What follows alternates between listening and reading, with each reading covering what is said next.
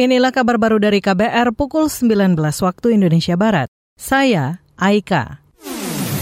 Kabar Pemilu. Kabar Pemilu. Presiden Joko Widodo meminta publik tidak menafsirkan macam-macam pernyataannya soal presiden boleh memihak dan berkampanye. Jokowi mengatakan ia hanya menjawab pertanyaan wartawan soal apakah menteri boleh berkampanye atau tidak. Dia pun menjawab bahwa menteri boleh saja ikut kampanye, bahkan presiden juga bisa. Sudah jelas semuanya kok. Jadi sekali lagi jangan ditarik ke mana-mana, jangan diinterpretasikan ke mana-mana. Saya hanya menyampaikan ketentuan aturan perundang-undangan karena ditanya. Presiden Jokowi mengatakan ketentuan presiden boleh berkampanye diatur dalam pasal 299 Undang-Undang Pemilu. Selain itu ada pasal 281 yang mengatur kewajiban cuti dan larangan menggunakan fasilitas negara jika pejabat berkampanye. Sebelumnya, Jokowi menyebut Presiden boleh memihak dan berkampanye namun tidak boleh menggunakan fasilitas negara.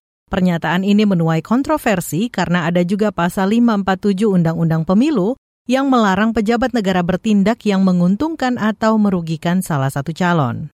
Kita beralih, Badan Perlindungan Pekerja Migran Indonesia atau BP2MI mengklaim berhasil memulangkan 110 ribuan lebih pekerja migran Indonesia PMI ilegal sepanjang 2020 hingga 2024.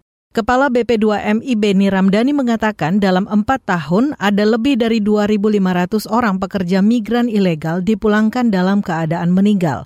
Atau rata-rata setiap harinya ada dua hingga tiga peti jenazah masuk ke Indonesia dari korban-korban pekerja migran ilegal.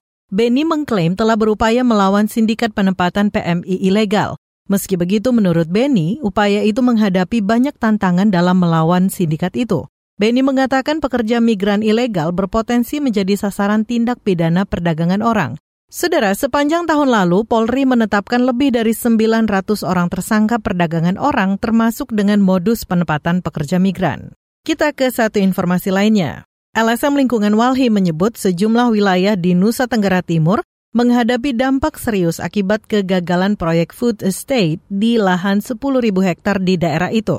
Selain itu, proyek 1.800 hektar lahan tambak udang senilai lebih dari 7 triliun rupiah juga tidak mampu menangani masalah kemiskinan di NTT. Ketua Divisi Perubahan Iklim dan Kebencanaan Walhi NTT, Dedi Febrianto mengatakan, lumbung pangan di NTT diresmikan Presiden Jokowi pada 2021. Namun pelaksanaannya menunjukkan kejanggalan dan gagal mencapai target yang diinginkan pemerintah pembangunan food estate itu tidak melihat ketersediaan air. Jadi bangun food estate Terus kemudian pasokan airnya dapat dari mana gitu. Akhirnya apa? Pada tahap pertama, food estate di Sumba Tengah itu mengalami kegagalan karena tidak memenuhi target yang diinginkan oleh pemerintah. Gitu. Tapi karena ini tidak diajarkan bagaimana uh, pola-pola pengembangan lumbung pangan yang modelnya food estate itu.